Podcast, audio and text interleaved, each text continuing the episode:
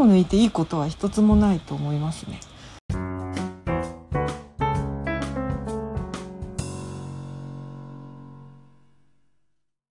このポッドキャストをお聞きの皆さん、こんにちは。40歳からのお仕事図鑑、聞き手役をしております、小林みどりです。さて、この番組は、あなたの知らないお仕事の世界を紹介するものなのですが、今回もキャラクターデザイン、立体造形家、著者をしていらっしゃいます、森井ゆかさんにご出演していただいております。あの、森井さん、ポケモンカードに載っている、まあ、ポケモンのキャラクターの造形デザイン、造形作家をしていらっしゃるということで、その辺のお話をこういろいろ聞いたり、前回は40歳で大学に入り直したお話を聞いているんですが、今回は森井さんのもう一つの側面、マニアのことについてお話を聞こうとしたんですけれども、なんかマニアの話からなんかちょっと話がそれて、なんか揺らぎながらちょっと進んでいくようなエピソードになっております。それでは40歳からのお仕事図鑑。お仕事名、キャラクターデザイン、立体造形家、書籍の著者。早速、スタートです。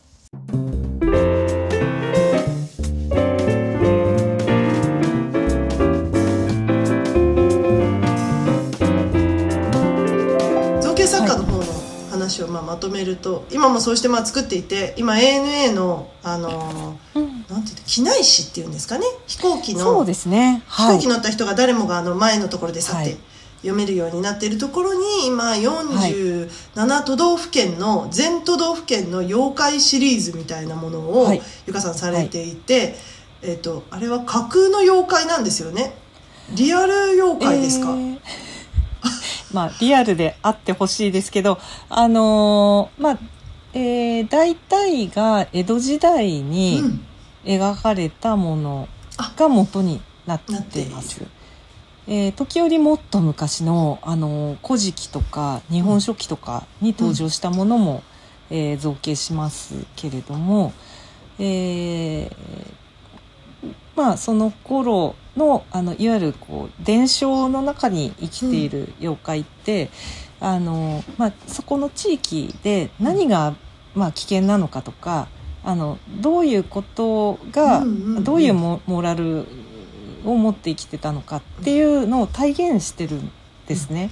でそれでなんかあの、まあ、いきなり妖怪というのもなんですけどあの、まあ、よく考えたらそのスーパーマーケットとか IKEA とかで、あのまあ、物を通して文化を見るっていうことと、あの案外通じてあの共通点があるなと思っています。で、えー本当は日本に1万以上妖怪って伝承があるんですよ。ちょポケモンどころじゃなくなってきましたね、あじゃないですよ 本当本当そうですよ。ですごい、でまあ、えー、20あじゃあ 47うん。都道府県にまあ一つずつ選んでるんですが、うん。まあどれを選ぶかあの本当に大変でした。で私が選ぶ妖怪はそんなにこう怖くなくて、うんうん。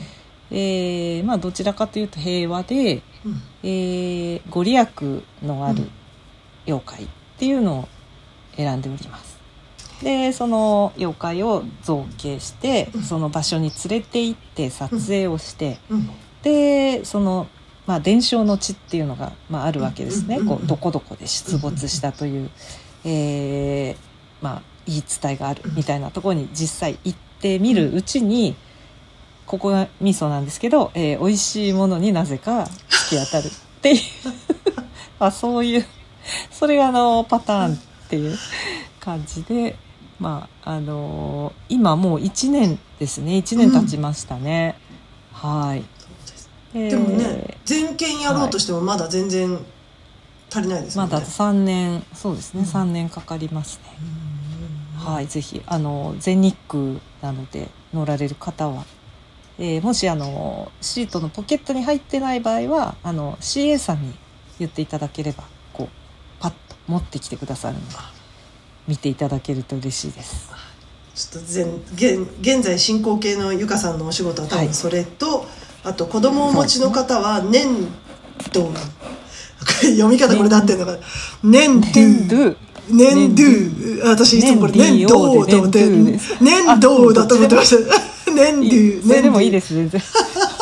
そうですね。これもあの結構私の中ではそうですね。ポケモン並みに古い仕事で20年くらいやっている そんなにやってるんですか？小麦粘土のはい。あの粘土セットこあの子供用の粘土セットで、でまあ1年に23こう、うん。あのセット新しいセットが出て例えばお寿司屋さんセットとか、うんうんうん。お弁当セットとかうん。そういうのが、えー出てますね。で最近は小麦だけじゃなくてお米のうんありますお米のね粘粘土ありますね。あの、はい。小麦アレルギーの子向けの。あそうですそうです。そうですはい、出ましたね。はい。それもそうですやってね。それももうはい。なんかえー、うん随分長い長いですね。いやもう、はい。あれの通りに作るのを目指してやってる子供がはい。みんないっぱいいるけれども、なかなかそこにたどり着けなくて「お母さんならできるわよ」って言ってお母さんがやってみて「あれ？これこんなうまくいかないわね」いやいやいやいやもうああれはもう皆さんそれぞれの作り方があっていいと思うんですけど私はまああのい、まあ、他にこうねあの、えーなんですね競合もいくつかメーカーがあって粘土を出してる。であのわざと子供が作りやすいように簡単な作例を出しているパッケージがあるんですけど、それがね私個人的には我慢ならない。あやだ。あの、我慢ならないって、じゃあ、あの、下手くそって言ってるわけではなくて、あの、もっと私子供の頃、はい。子供はもっとできるはずだと思うんですよね、きっと。そうです、そうです。あの、子供の頃に、子供用のものを与えられるのが、あの、何より嫌だったんですよなので、あの、だからそれって割と敏感にわかるので、うん。大人がちょっと手を抜いて、あのうん、子供用だからっていうふうに簡単に作ったものって、あの、ほん、本当に子供の頃から、あの、やめてほしいと思っていた、そのまま今、大人になったので、もう容赦なく、あの、もう超絶技巧を入れてますね。そうですよね。なんか多分、見たことある、あの、いや、人はわかると思います。なんか、これ、これ結構、まあそれでいいと思います。あの、うん。あの、手、手を抜いていいことは一つもないと思いますね。うんさすが好きを突き詰めているだけあって、そこの部分には全然手を抜くっていう。あの、はい、手加減しないです。子供のものだと、か、だからといって。はい。っていうのが多分現在進行形の仕事かなというので思っています。そうですねはいあと時々、幼児雑誌とかのなんか粘土付録がある時に作ってらっしゃったりとかしますよね。そうですね。はい、うんあります、あります。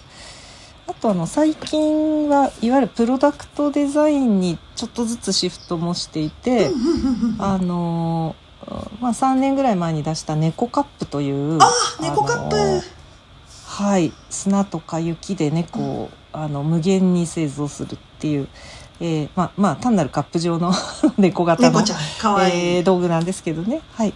で、それの、あの、それに続く猫の第2弾で、今月新製品が出たんですけど、そうなんですね。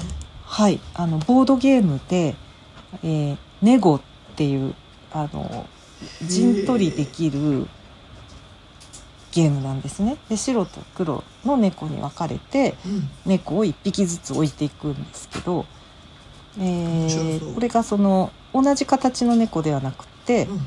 まあ、ポーズが、えー、7つだったか7つ8つぐらい。うん。78通りあってこう,、えーこうくの字型に曲がっていたり長かったりっていうのをこう交互に置いていって自分の陣地を取るっていうあの私は本気であの日本のボードゲームって、えー、とオセロ以降そんなにこう世界に出てるものがないので、うんあのちょっとこれで世界に出ていきたいなって思うお商品です。素晴らしい、はいちょっとあの夫が9月に日本に一時帰国するので、探してもらいます。あよろしくお願いします。名号です。はい。ネゴをちょっと探してもらいます。じゃあ猫カップはいもこのゆかさんの出演を機にイギリスの素敵な風景に猫カップを置いた写真をぜひ。でもねカップの中に詰めるものがないんでカップのままかもしれませんが、カップの中になんか詰めも本当あの海とかあ山とかに遊びに行った時に土土であの土で？遊んでくれればいいいいんです。あのもうあの元々の発想はそれだったんですよ。なのではい。ちょっとなんか可愛くね皆さんゼリー作ったりとかねいろいろしてますけど、そうはいいうのはちょっと。そうですよね。はい。せず。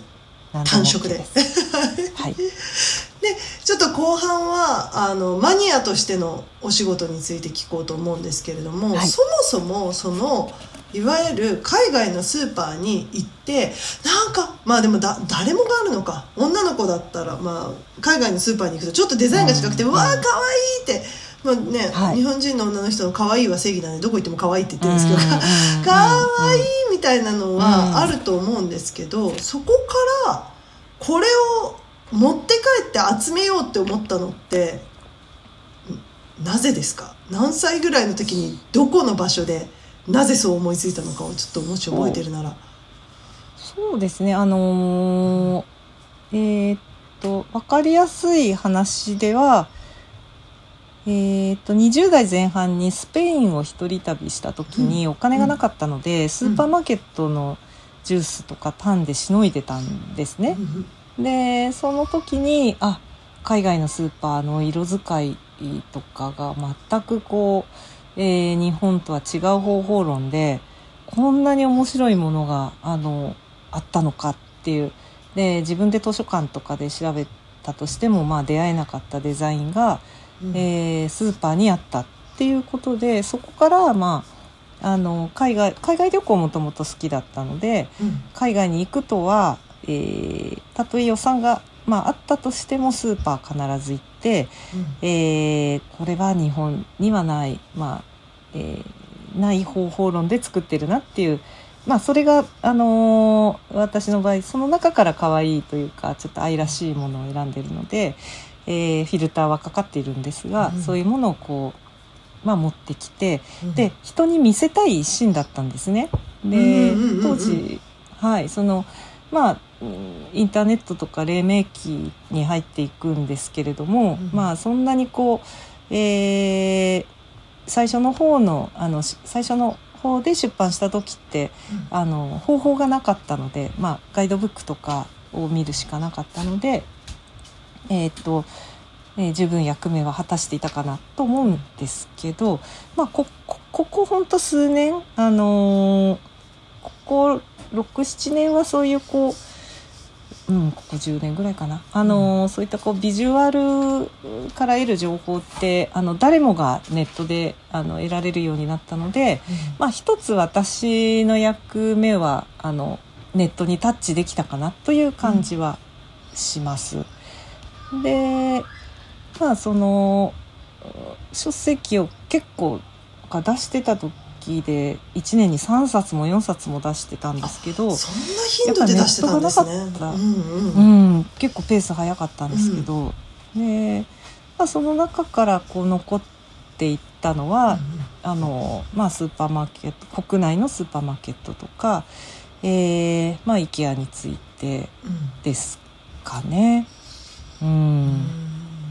なのでまあだんだんその、えー誰もが、えー、と好きな情報を得られる世の中になっていったので、まあ、このマニアとしての仕事っていうのはあのーまあおおそらくだんだんこう、えーえー必要とはされなくなっていくかなという気はします。うーんでもなんか、まあ権利が難しいでしょうけれども私はその,、うん。あの一堂に会した牛乳パックとか一堂に会した、なんかこう何でしたっけ？となんかの箱。なんかの箱。なんかの箱。思い出せない。なんかの箱って言っちゃった納豆かな？納納豆。納豆もそうですし あの、はい。なんかこうふ袋袋みたいななんかこう可愛いこ、なんかこうプロダクトみたいななんていうんですかね。小麦粉が入ってる袋じゃないですけどなんか、はい。最後にやったお仕事でやった何目のえー、巻きのこみたいななんかこうなんていうんですか可愛いものとかをずらーって並んでるの見るのがすごいハッピーだったんですよね。なんかやっぱよかったです。はい。一箇所一箇所行かないと見れないじゃないですか、うん牛乳パックが一番例で分かりやすいですかね。牛乳パックだって、うん。そのはい。栃木に行ったら栃木のものしか見れないし、うん。あの鹿児島に行ったら鹿児島のものしか見れないけれども、それが全部並んでますよみたいなのは、うん。すごい楽しいと思ったのでいつか博物館を。はい、そうですね。確かにまあおっしゃるようにそういうこう編集する人としては、うん。あのまあ仕事はなくはないかもしれないですよね。うん。なんかその写真でインスタで見れるものは確かに増えましたけど、なんかもう物を見たいみたいなもの生を見たいみたいなのは、うんうんうん。あそのゆかさんが持ってるものをちょっともう一回言いますけど博物館を。あ、はい確かに。そうですね。やっぱ違いますからね写真とはね。うん、うん、それできたらいいですね。ねえちょっとそれをちょっとぜひぜひ、あのすごいはい遠くから何の責任もなくやれというっていう、いやでもきっかけがあればあのやってみたいですね。はい。えーもうそのあのすごい綺麗にしまってあるじゃないですかなんかこうすごいあれですよねなんか表を傷つけないようにそこから穴を開けてなんか抜くみたいなことされてましたよね。はいはいはい。牛乳パックの場合はうん。えーっとそうです。そこに穴を開けてそあのストローを刺して全部飲んで で洗って乾かして持って帰るんですけどあのまあ畳め畳めるんですけど牛乳パックって、うん。で畳むとあの線がついちゃうじゃないですか。うんうん。なのであの、まあ、完全な姿で持って帰りたいと思え思うとやっぱそこをカットして、うん。えーそこから飲んでで綺麗な状態で固めの、まあ、ちょっと一回り大きい箱に入れてうん。持って帰る。っていうのが、えー 一番ですね。その情熱をちょっと本当、ねはい。見たい見たいなってすごい思いますね、今集めてるのは何があるんですか？牛乳パック。はい。そうですね。牛乳パックはどこに行っても必ずチェックしてますね。うんあとそうですね。えーっと缶詰かな、うん缶詰もお持ちでしたよね。はい、えーあこれはもう国内外に関わらず国内外。見てるものですね、うんはい。缶詰牛乳パック。あとお茶類ですかね。うん。お茶のパッケージとかも、えー日本もあの各所特徴ありますし、うん。あのまあ、世界も本当にバリエーションがうん。ありますしあとマヨネーズケチャップあたりもうん。世界で随分形が違うので面白いですね。うん、その辺のものは必ず見てます。うんうんうんうんうんあとは私はこっちに来て面白いなって思ったのはシリアルのうん、うん、箱。はいはいはいはい。ですね。う。ん。シリアルの箱とか。すごい種類ありそう。すごい種類ありますね。うん、シリアル。シリアルの箱缶詰そうですね。そこも面白いですし。あとせギリシャに旅行に行った時は石鹸の箱が面白かったですね。石鹸もいいですね確かに。うん、うん、石鹸の箱も良かった。日用品では。そう、うん。もうに可愛い日用品を出す会みたいになってきました。まあやっぱりときめきますよね。そう。うんあとはイギリスに住んでてキャーってなったのは本の背表紙ですかね。ああそうですね。ブックデザインは本当優秀ですよね。ねえ。なんか今ねうんあの日本の本しか後ろには置いてないですけど あの これね捨てられなかった子だけをこう生き残って持ってきたんです、はいはいはい。なんかこうすごい可愛いいわゆるこうなんですかリバティ模様みたいなやつで綺麗にやってあったりとかうん。本のデザインはものすごい私あの可愛いなと思って見たりそいうまですね。イギリスとかドイツとかはもうあのインテリアとして捉えてますよね。うんうんうん、うん、そうだと思います。そうそこがちょっと違うとこですね。ねえ、うん、なんかだからこっちの方に来ていわゆるこうナショナルトラストとかの昔の邸宅みたいなものに、うんうんうん、あの会員になったりその都度お金を払えば見に行くことができるんですけどその中に入るとあ、のやっぱ本はこうデザインですね。デザインっていうかもう壁紙の一種ですよね、だからもう綺麗にわーってあったりとかして、はい。はい可愛いなーって思ったりしてますね、今じゃああのーはい。そのマニアックな生活から、ゆかさんは一回拠点を半分台湾に移すとかなんかちょはいっとワーケーションみたいワーケーションワーケーションって言葉はコロナで生まれた言葉だけど、ゆかさんがやってたのはきっとそれだったんだろうなっていうそのかまあワーケーションはしてないのかな？拠点をちょシンガポールにプチ住みしてみたりとかやってたと思うんですけど、はい。そういうことは今後またやろうと、まあね、今日本のコロナがどんな感じか私は肌感が、あのなんていうんですか住んでないので情報でしか得ていないので、人によってちょっと感じ方が違うから、あれだと思うんですけど、はい。そうどうですそうですね。なんかあのーあんまりこう旅行に行くとこういろいろんなとこを見て回ろうっていうあのアクティブな方ではないんですが、うんうん。あのどこかに場所を移して日常を継続するのはあのすごい好きなんですよ。うん。なので台湾に事務所を借りてた時もあのーまあ台台北だったんですけど、あのーほとんどですね事務所のあの半径、えー、500メートルのことしかわからなくて。そっからあのだからいろんな人にいろんなこと聞かれるんですけど、あの、どこどこってどうですかみたいなことを、あの、知りませんみたいなばっかり。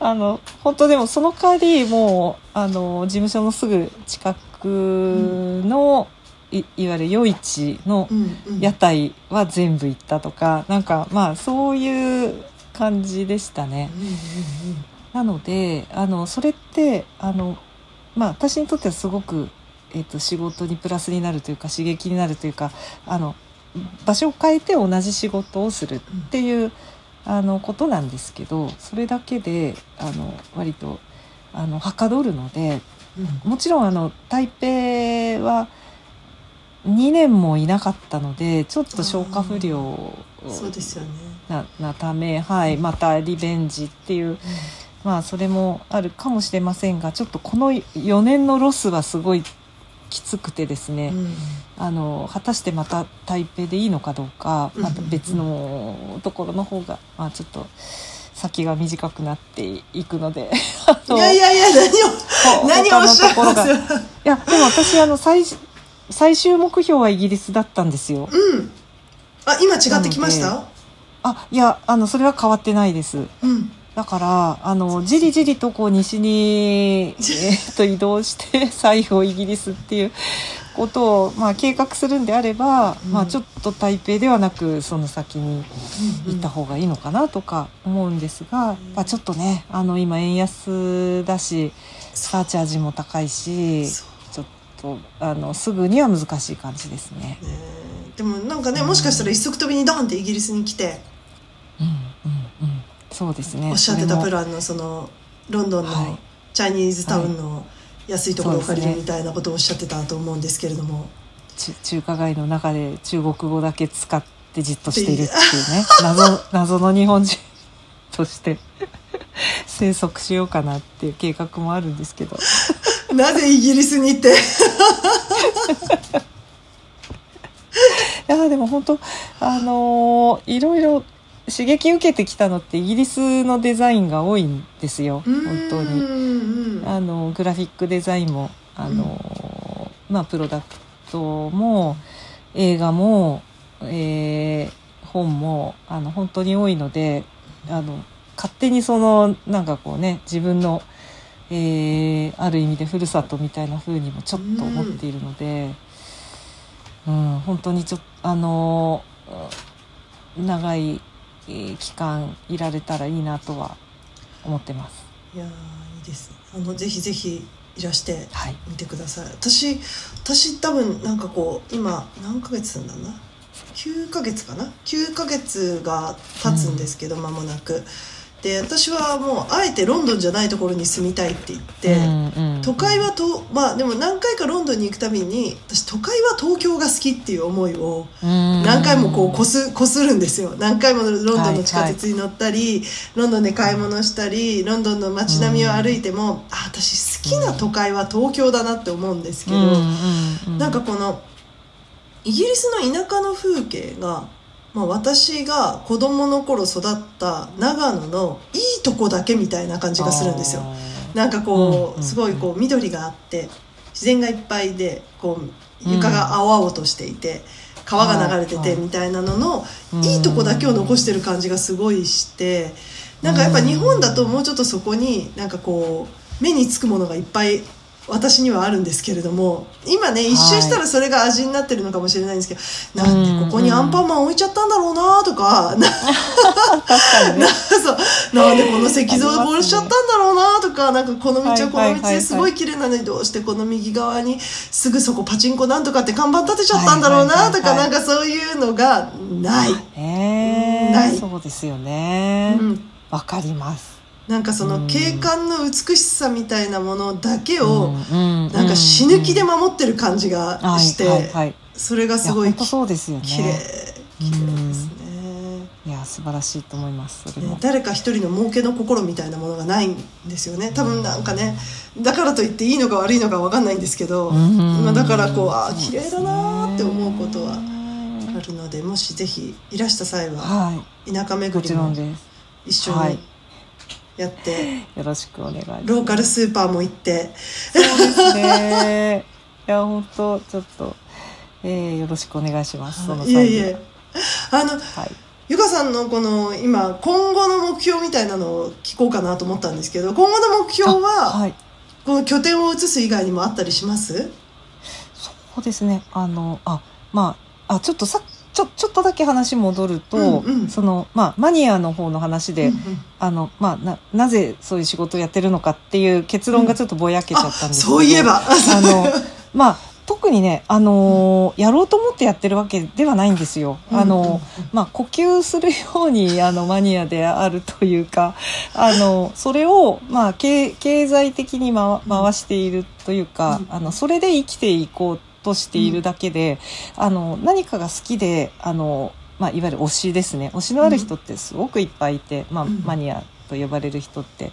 でそれで私はまあそれをこうお金に変え変える方法をいろいろ考えているだけで、まあ人によってはその、えーマニアの風上にも置けんみたいな風に思っているその商業マニアってそんいうのを そうなんです。あのーまあい意味嫌う人もあのいなくはないんですよ。で、まあ私の場合はまあそれはあの一つのこう、えー自分が生きていくための仕事とし,、うんしてあえあえてこう持っていってるっていうことなので、まああのーそんなにこう一生懸命マニアでいようっていうわけではなくこれがあの、うん。わ私の素素な状態なわけですね。だからまあ小さい頃からあのーまあ収集癖があって、あの一つのことにあの異常にこだわるっていううん。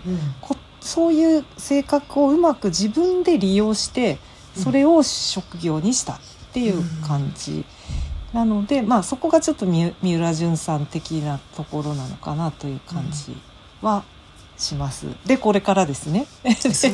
でもなんか そう。のはい。ねなんかこう私のポッドキャストを聞いてくださってる方と出てくださってる方にもやっぱ2種類いて。あのゆかさんみたいとかゆかさんや私みたいに好きなことだけやってきて、うん。好きなことだけやってきちゃいましたみたいうんうん。はい。人とはいはいはいはい。な、はい。好きじゃないと思ってたけれどもこれが必要だと思ってやってきて今やっと好きなことに気づきましたみたいな人と全然好きじゃないと思った仕事に急に就くことになってなんかそれでそれが非常に自分に向いてましたみたいな人とまあうん。いろいろな種類がいるんですけれども。うん。そうでもねなんかその好きを突き詰められるってすごく幸せですけれどもそれによってねなんかこう別にねずっとハッピーなわけじゃないんだよっていうなんか好きだからゆえに自分好きだからゆえに自分が許せないことってあったりするじゃないですか。自分に厳しかったりとか。なんかこうね。そうですね。はいはいはい。はい。それはありますねそういうこともね。うん。あるかななんてうん。思ったりもして。というわけでこのこの先はですね、うん。あの今までと同じようにノーアイデアノープランには変わりないんですけれどもえーちょっとそのいわゆるプロダクトデザインには力を入れていきたいなという気はしています。で、えーしかもその猫が大好きなので、えー猫に特化したプロダクトデザインをももっとちょっと、えースピードアップして発表していきたいなと思ってで猫があまりにも好きなのでもう、うん。なんか名前も変えたいなともちょっと思っていてそれでえーっと猫山っていう名字にしれっと変えちゃおうかなっていう そういうことだったんですよ。そういうことだったんですね。もう私のこのはいいらない心配を返していただきたい。あーすいません。もうこのなんか、ず、ただ単にそういうことです。猫山由香さんになりたい。はい。ああそういうあのね試しにき一昨日まであの教えてる学校で、あの名札があるんですけど、うんうんうん。あのずっと猫山っていう名札をつけてました。猫山になれるために。猫山になれるため。いやもうなんかはい。森井さん、森井さんってずっと私は由香さんのことを呼んでいて、直前にあの、はい。名字を変えるかもしれませんって言われたのでえ？離婚？離婚して名字変えるのかしら？とか勝手に思ってですね。そしたら冒頭にご「主人です」って出てきて「何？複雑?」と思って「え？今からこれはご主人が荷物をまとめて出ていくのかしら」と思ったら。そう。今はいはい。帰ってきました「は？なんちょっともう大人っていろいろわからないと思ったら全然猫、猫だったんじゃないですか。すいません。もう周りを振り振り回しています。はい、だからよりよりこれからはちょっとあの猫に力を入れていこうという、えーそういうことです。いやー、でもねなんかやっぱ好きだからこそそういうのも可愛くいろいろ作れるでしょうしだなんでどっちか残さないんですか？なんか猫森とか森猫とか。あー。あ、それ考えてなかったというか、あの初めて飼った猫の名前がうん。猫山だったんですよ。あーなるほど。あの名字をつけてしまったっていううん。ことがあって、でそれはでも。ずずーっと記憶にあって、うん。でまあどうせならそれをちょっと踏襲しようかなどどうせなら、どうせ猫に変えるならそっちの方が私も今そのエピソードを聞いてそっちの方がいいと思いました、そうですね。もう森もいいもの残さないと変わったことに気づかないよと思ったんですけど、そうなんかこそうですね。まああとねい一回ぐらいは変えてもいいかなっていう感じですよね、ういやじゃあ猫山さんになったらまた猫山さんにあの私のポッドキャストもあの、はい。出演名を変えますので お願いします。教えてください。はい。あと、あのーこのポッドキャスト大体私と同同年齢といったらあれなんですけどゆかさんはちょっと、もうちょっと先の人生を生きてる人なのでいわゆるこの年代の人たちに何かアドバイスみたいなものってあったりします？へえいやー。そうです。体に気をつけろっていうことぐらいですかね。そうですね でも大事です。第一はいはいはいはい。なんだかんだでいやもうそそれに尽きるって感じですかね。あの20代だったらやっぱりあの語学をやれって言ったと思うんですよ、うんうん。はい。もう40代はえー、もうね本能的に生きるしかないので、うんうんうん。えーっとうん。となるとやっぱり体が資本ですね。あの、うん。まあ私もそうですけどあのそこは気をつけて気をつけすぎることはないと思います。うん。ちょっとなんか外で子供たちが喧嘩してる声聞こえてます、大丈夫ですか？ゆかさんには聞こえて大ない？あよかった。よかったです、はい。い、やでも私もイギリスに来て体調を崩して不覚にも入院したりしたので。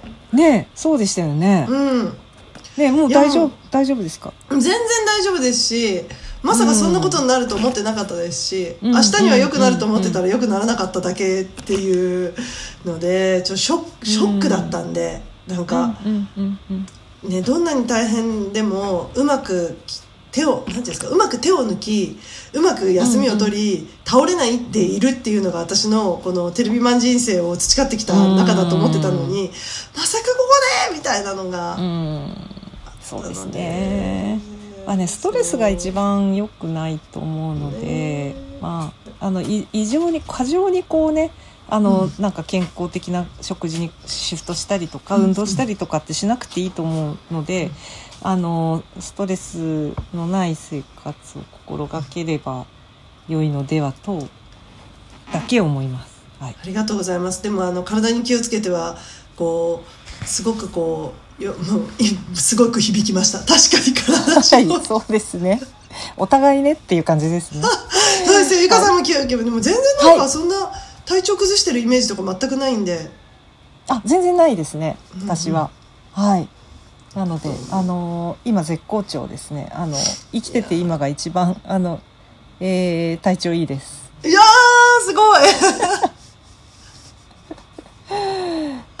素晴らしいです。じゃあもうこれからお互いに体に気をつけて、はい、やっていきましょう。そうしましょう。はい。でどこかでできればゆかさんが望むならイギリスで会えることを。そうですね。ぜひぜひあのちょっとその、えー、計画を実現させるべく頑張ります。お待ちしております。今日はありがとうございました。はい。ありがとうございます。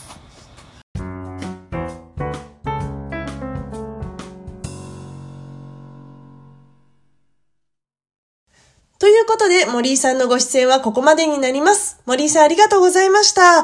いや、あのーもし毎週このポッドキャストを聞いてくださってる方はお気づきかもしれないんですけれども、実はこのエピソードをですね、先週もう編集終わっていて、私の声だけ撮ってアップロードしようと思っていたところ、多分コロナにかかったっぽくてですね、もう熱は出るわ、熱が下がったと思ったら喉が痛くて声が出ないみたいなことに見舞われて、もう、ゆかさんが最後に言っていた健康に気をつけるというのが、本当に心に 刺さりました。もう何？こんなに無理が効かないの？なんでこんなに急に病気にっていうのを、イギリスに来てから繰り返しているので、いやー、先輩、言うことが確かに的確ですと思って、ここから私はあの、ストレスをためない、まあもう普段あんま溜めてるつもりもないんですけど、ストレスをためないで、楽しく、日々、えー自分のことと家族のことに向き合って、このポッドキャストも続けられたらなと思っております。